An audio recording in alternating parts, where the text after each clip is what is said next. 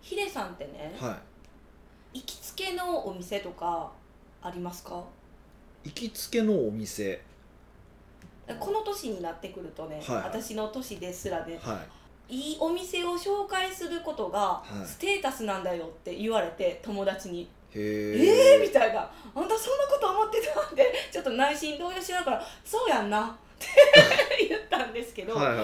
いなんかありますか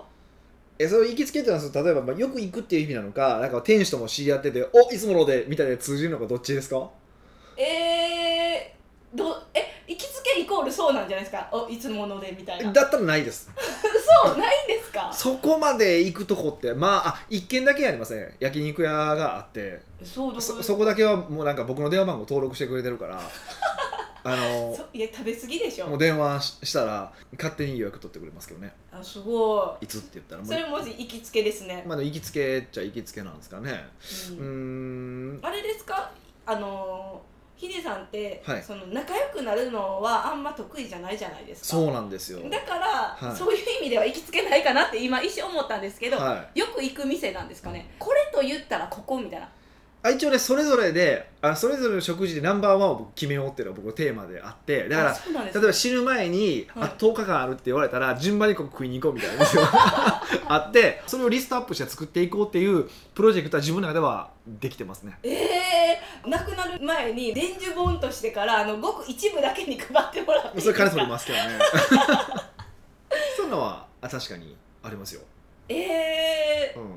うん、教えてくださいよ大阪も東京もよく行くからこう教えてって言われるんじゃないんですかまあ言われます言われますそういう時はなんか僕そういうとこは言わないです自分の行きつけは教えないんですか基本的にあんま言わないですねなんでですか嫌じゃないですか荒されるの、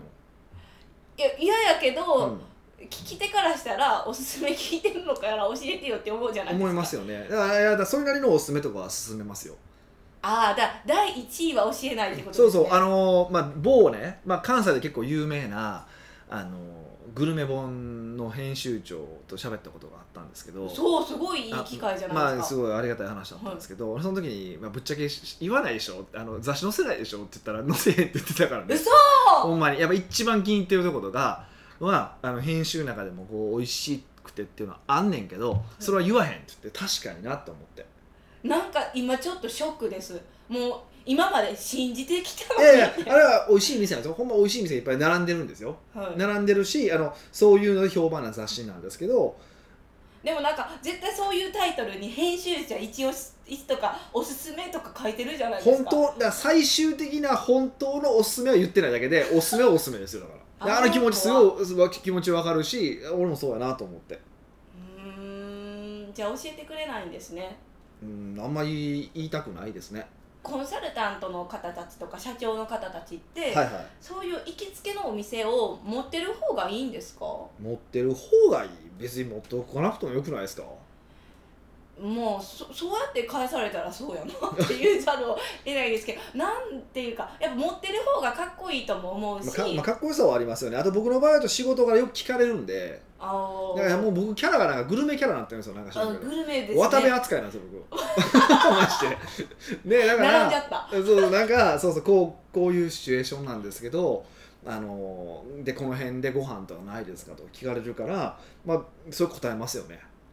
いやかっこいいじゃないですかそれ、いやまあそれでももちろん上位のクライアントだけですよ上位のクライアントだけですけどうんあのそういうようなサービスは一応しております、上位くらいあっただはけいね、、プライベートクラブのメンバーだけはあのーしてるんですねそれをさせていただいてますねえじゃあ他の人が聞いた時は、まあ、自分がいいなって思ってるところを教でえ言るわない言わないですね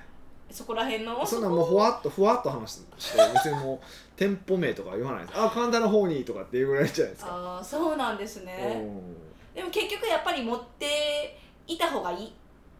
いや僕はいや僕が食べるのはたまたま趣味なのでもう趣味がそれしかないんじゃないかっていうぐらい趣味なのでいや多趣味やないかいっていうふうに見られてるけ ど、はい僕ほんま食べるのが一番の趣味だから旅行行く時はまず食べ物屋を調べてから泊まる場所決めますからねうんなんか珍しいですよね普通なんか宿がとか観光地とかや観の光にだってお店から入いりやますよ観ね光地だから写真見たら何分見えるじゃないですかえそうですよ、でも飯は食わないと分かんないんですよだからうん、やっぱり価値がどっちが高いのかって話ですよえヒデさんにとってそれがお飯お飯飯なんですよはいね、はえだから観光っていう人もおるからい、俺は意味分からへんだって写真で見たらええやんと思うんですよ、えーいっぱい詳しく解説も載ってるから、うんだからまあもちろん見て感じる空気とかも空気感もあるとは思う、はいあ思いますよ思うけど観光より飯やなって思っちゃうんですよねなんか今ねヒデさんがなんで開花しいひんか分かりましたなんですかよく持ってるけど全然見えへんじゃないですかあれ例の話そうですかそうそういうの、ははだってだからそういうところに行って感じるとかが開花するわけじゃないですか、はいはいもうそれ拒否ってますもん今日行ってないよでも向こうでもいっぱいいろんな現地のおばちゃんにこうなんかいじられながらやってますよそのいやでもなんかキテさんがやっぱそもそもそれに関してこう敏感なアンテナを立ててないことにがあるから今開花しないなってもう分かりましたあ見ようとししてないってことそうその瞬間的に見ようとしても研ぎ澄ませれてないじゃないですか普段しようともしてとなもいと感覚が弱いからねそう、はいだから、いもう開花しません ありがとうございますなんじゃこりゃみたいな感じなるほどねまあありえるよ ねまた話戻りましてはヒデさんの結論的い、に、うん、もう行きつけの店は持ってても持ってなくてもどっちでもいいっていう話じゃないですかうんでもほらなんかこれ食べたいなと思う時鉄板の店とかで嬉しいですよねそうなんですよこけた時で腹立つじゃないですかほっけた時ここけた時にあこけそそううそそううそそううそうそうそうそうそうそれはありえますそようねいうなんですかねじゃあ行きつけになるようなお店のうん、特徴というか共通点ってあるんですかうん、結構バラバラなんですよねまあ割と僕は味重視なんでお美味しいかどうかっていうのうんはあはいりますけど感じ的にはですよ感じ的にはその料理とすごい向き合って作ってるなって思うようなに感じられるような店とかは好きですかねえー、例えばどんなんに感動しましたはうーんいやこれもうほんま感覚的なものなんで何とも言えないんですけどえだパッかてら見とたんらかわかつるとんかつ屋さんのとんかつもそうなんですけどもうほんまにちゃんと真面目にとんかつに取り組んできたんやなっていうのが分かるとんかつってあるじゃないですかこれ分からへんのかな こいやいやれもうグルメ本出したらどうですか いや出さないですだからかぶるから嫌やねんあそうかそうか そうか編集長になれますわだからいやそうだからまあめね探してはいってなんなんですかねでもまああのやっぱり料理が美味しいとこっていろいろ行きつこう行き届いてますよね 接客とかもあー行き届いてると思うし、はいうん、接客が悪い店ってやっぱり味も美味しくないですよねだからたまに接客が悪いけどあそこは美味しいとかっていう店があるけどあれは美味しいって感じてるだけでな並んでるから美味しいって感じてるだけでほとんど美味しくないと思いますようーんないしは時間差の場合もありますけどね時間差なんていうかなこうまあ大体こうな接客が落ちていく、まあ、み要は店の雰囲気が悪くなっていくそうすると一番初めに落ちていくのは接客なんですよが落ちていくでだんだんだんだん料理も緩んでくるで店がまずくなっていくまあダメになっていくっていう流れなのでおおむねうんだからやっぱり緩みが出やすいのってやっぱ接客が出やすいのでそうですねで食べ物って言ってもある程度材料と職人さんの反復なのでそんなに大きく変わらないんですけど、まあ、徐々には変わってくるじゃないですかはいだから結構接客とかからずれてくるところが結構多かったりしますよねううーんんやっぱり美味しいっていうのは味だけじゃなく接客も含むいや含まない味オンリーうんですけどまあでも悪いところの方は悪いところは味も悪くなっていくよねっていうあー感覚はすごくあります よね確かに行きつけのお店やでって言いながら接客悪かったらすごい嫌です、まあそれも言われへんしねだから接客がいいっていうのはあの別にそのホテルみたいな接客をしろっていう意味ではないしうん全てに対してイエスと答えろっていう意味ではなくてうんそれはいろいろそれぞれに合った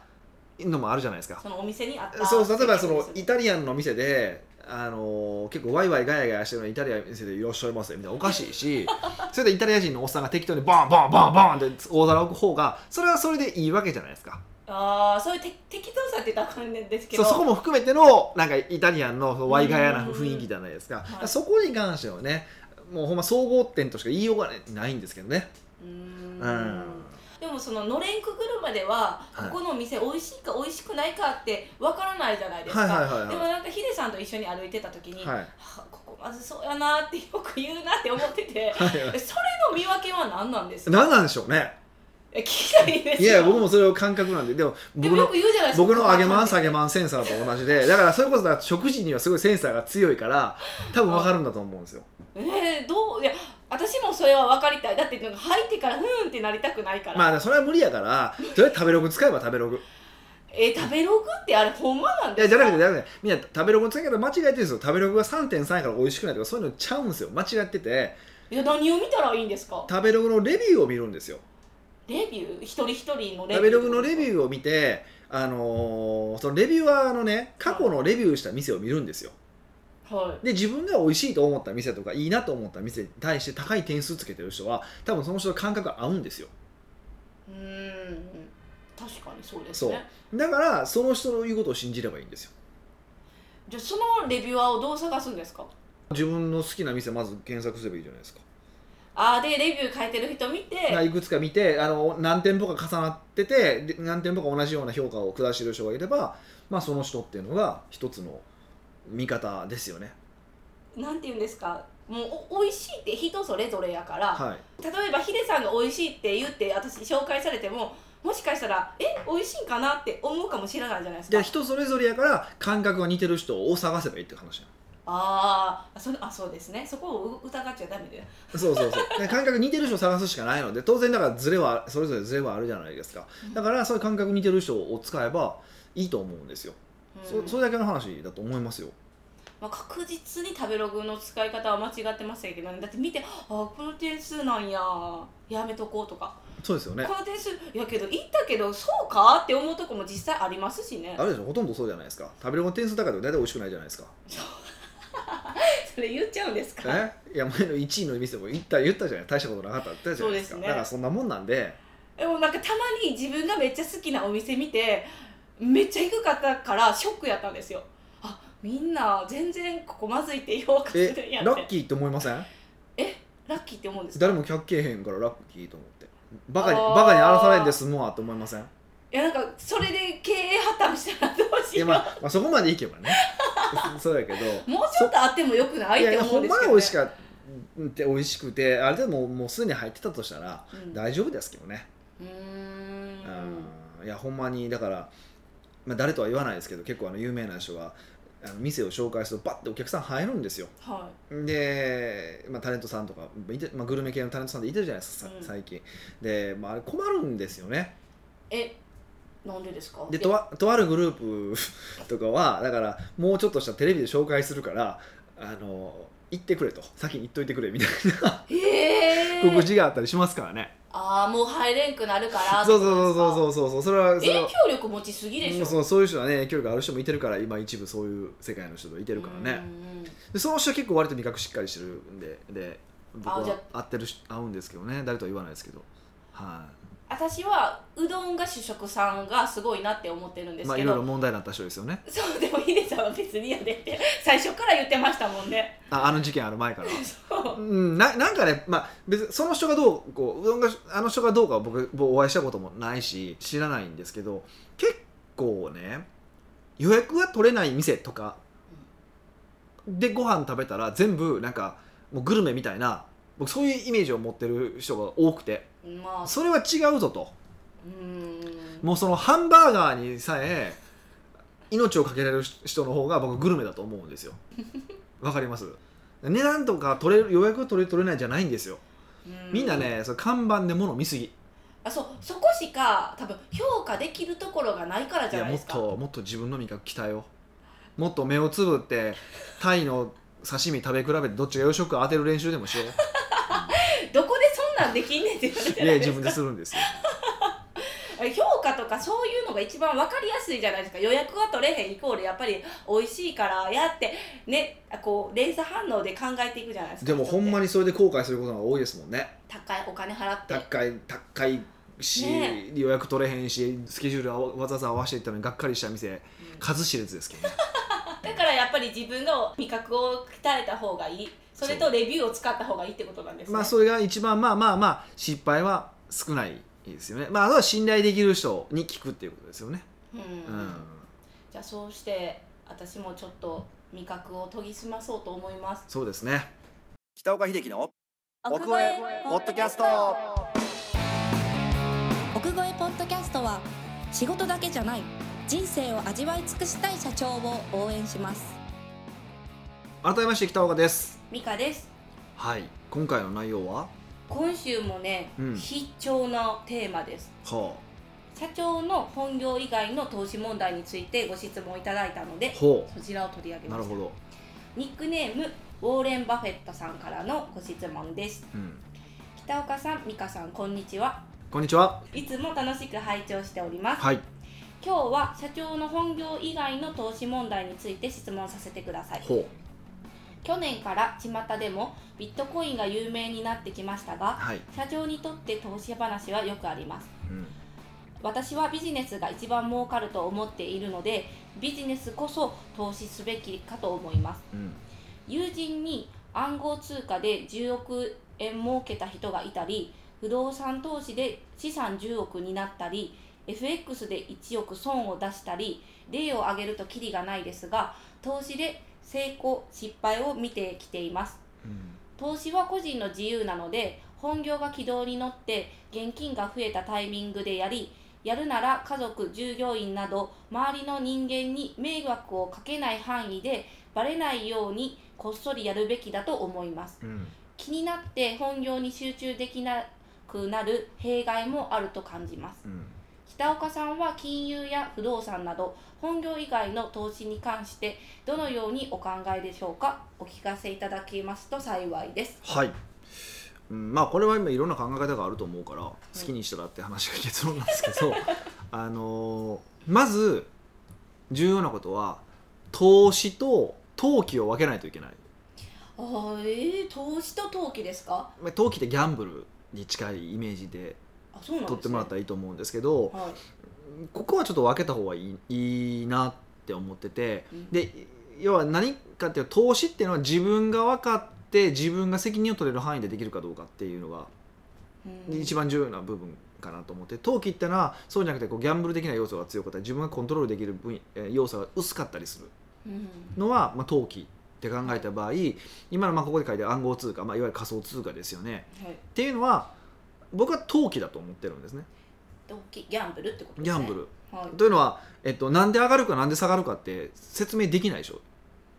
そうですみんなが買ったら上がってみんなが手放したら安くなるみたいな安くなるっていうだけの話で、えっと、その仮想通貨そのものに価値があるわけではないですよね要は、みんなが価値価値があると判たくさんの人が判断するから価値があるっていう、うんはいまあ、これ実際言うと細かいことでお金もそうなんですけどねうんだって例えば1万円札だってあれ自体に1万円の価値があるわけじゃないじゃないですかはだからあのこれが1万円だって信じてるからみんな1万円であの買い物ができるわけだけどあれを信じなくなったら誰も買わないわけですよい、ね、うんまあ、とはいえあれは1万円は一応国っていう、まあ、今世界においては、まあ、一番こう安全っぽい安全っぽい安全っぽい人が保証してくれてるからまあ大丈夫って判断していいでしょうとはいいうのが一応のい今のお金のあり方なわけですよね。でそれでいくと仮想通貨ってそれすらないんですよ。うんまあ国がないですもんねなだからなそもそも誰誰も保証してくれないわけでしょ。なはい何もそう価値の源泉はないわけじゃないですか。はいで例えばそれがあの金で裏書きされてるわけでもないしあの何もないから、えっとということは上がるか下がるかっていうのはもう運とかうんの要素がほぼほぼうん全部、なのでこれ投機なんですよはい、で僕は絶対投機はしないまあ要は競馬とかも同じですよね競馬、うんはい、投機はしないって決めててだから投機はしないんですねなんでしないんですかうんうんふんやからでも運持ってそうな感じじゃいなやいですかもちろんだからあのとはいえじゃあ投資はうんふん関係ないのかって言ったらもちろんあるあるじゃないですかはいでビジネスもむちゃくちゃあるじゃないですかでわざわざそこで運使う必要あるっていうのはあってあーもちろんまあ運の総量は僕人生で人によ人は絶対もうみんな同じだとかっていう人いてるんですそれ僕絶対それは嘘だと思ってるんですうねんと思いますそんなことありえないわけで、えっと違うとは思ってるけどとはいえとはいえその人が持ってる運の量って結構僕は一定かなと思っててそれぞれの人でうんだから僕はた例えば1000持っててミカが500とかだった可能性はあると思うんですねはいでその時にそんなになんか余計なもん使いたくないじゃないですかああそうですね余計な運を、そうですね、うん、っていうのもあるしそこに頭こう脳みそのもなんかもう2%でももう使うのも腹立つじゃないで すか上がってるかな下がってるかなあまた見なまた見なみたいなスマホ見なみたいなっていうのも、はい時間の無駄じゃないですかそれはねこの方もおっしゃってる通りですけど、っていうのもあるので投機はしないあー投資はまあ自分が分かってる範囲でやるっていうのは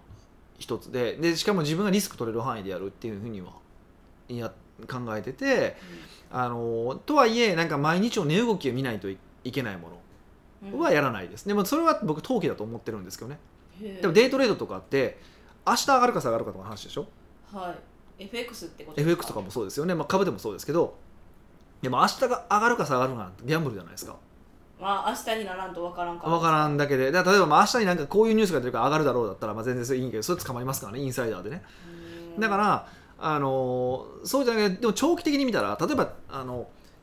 一番分かりやすいのは会社が一番分かりやすいと思うんですけどやっぱりし社会により価値を提供しているような会社うんのうん株式は上がっていくわけではい当然ね要はか業態あの会社が業績が上がっていって利益が増えるから株価も上がっていくっていうのが基本じゃないですか。ってことは長い目で見た場合によりあのーそういう価値提供をしそうな会社に、まあ、株式投資するっていうのは一番いいよねと。うんっていうのはあってなのでうん長い目で見てもうその日々の値動きも見なくていいようなしで長く長い目で見て価値を生み出すようなものにお金を入れるっていうことはやってもいいと思ってます。うんでそこがたまたま僕の場合はやりやすいまあ不動産とかいろいろあるんだけど僕の場合は株式投資が一番やりやすいと思っててあそうなんですねあの将来性があるところに投資するってことですねそうじゃないですかでもそれって社長さんは多分みんなそうなんですよだって自分で会社経営してるわけだから会社の見方って分かるわけじゃないですかなんとなくですけどそれぞれのまああるわけでうんだからあのそれぞれの中でこういう価値がある会社ががあるなでここだったら面白そうだなとか、まあ、今だったら割安に買えるなっていうところを、えっと、判断して買えばいいと思ってますううんんキレイさんはそういうのされてるんですか株式投資は一部してますねあそうなんですか一部してますはいこれ重要なことは何かっていうと、えっと、投資に関して言うとルール決めることです投機はしない、ああと投機はしないでも一つのルールですよね、はいで投資にもルールを決めるんですようんこういう例えば会社の、まあ、不動産されてる方は不動産でもいいんだけど僕だったら会社ですけどこういう会社を買う不動産の人でもこういう物件物件なら買うっていうちゃんと自分なりのルールを作るってことなんですよでそれでしいや失敗したらあこのルールは間違ったからここを改善しようじゃあこのルールで今度運用しようっていうふうにやっていって自分なりのルールを作っていくっていうのが重要ででウォーレン・バフェットが一番わかりやすいですねちゃんともう自分のルールをずっと守り続けてあそこまで成長してるわけであのその自分なりの投資ルールがあってその投資ルールを守ってあそこまでの富を築いたわけでうんうん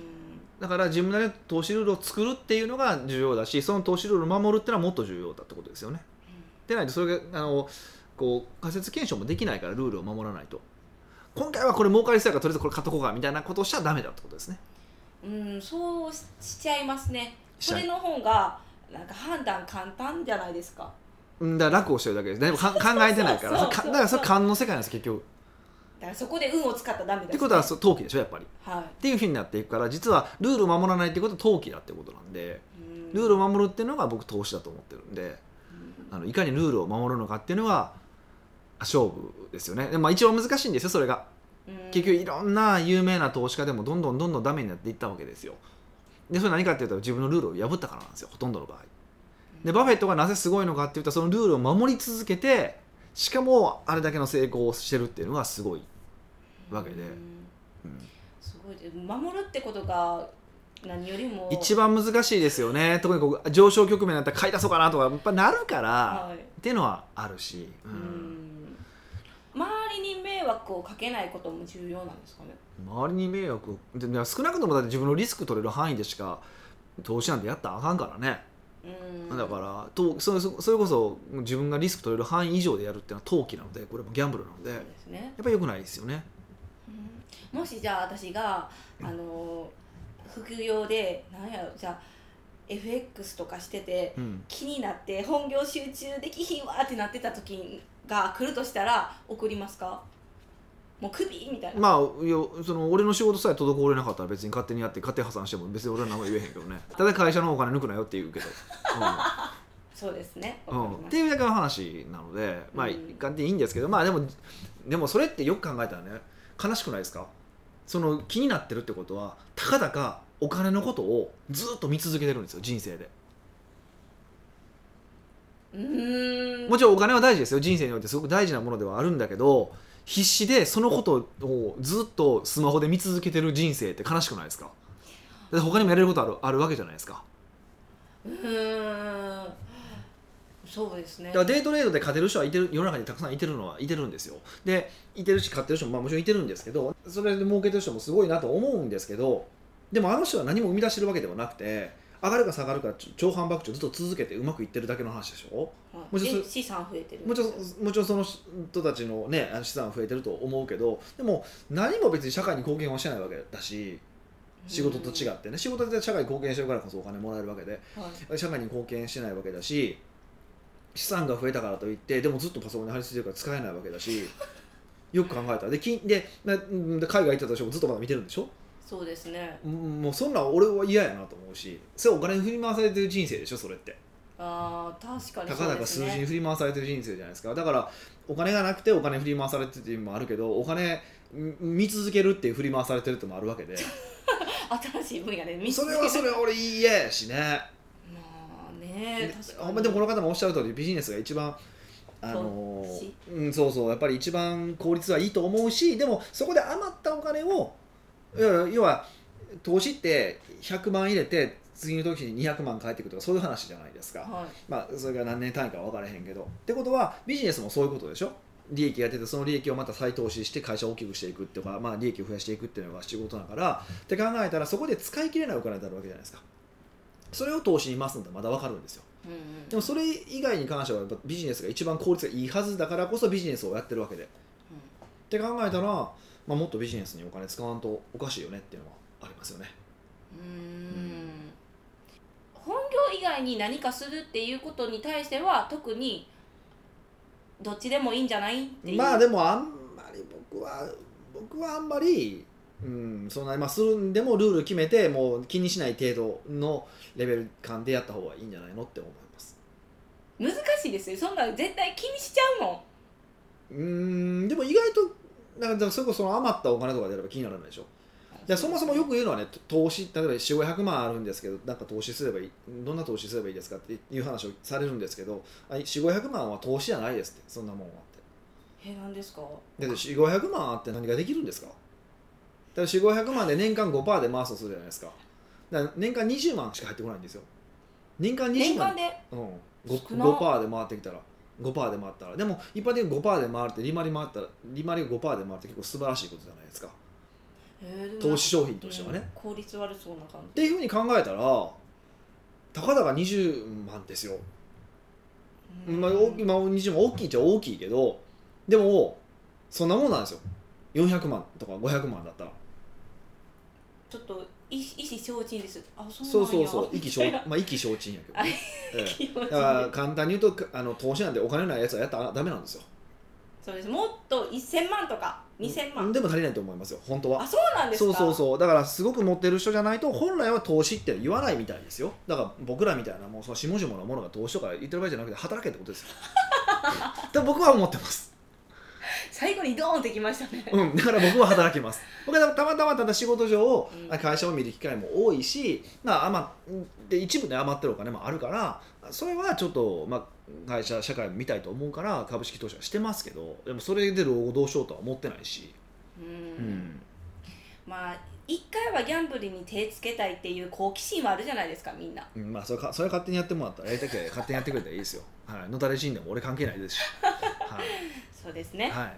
い、じゃあヒデさんは金融や不動産などの本業以外の投資に関しては自分が判断できる範囲でやったらやってもいいでしたあってますまああのだからルール自分のルールを作るってことですねで余ったお金で自分のルールで投資するぐらいの範囲であればいいんじゃないですかってことですねでそれあと振り回されないってことですよねうん、うんだそうですはい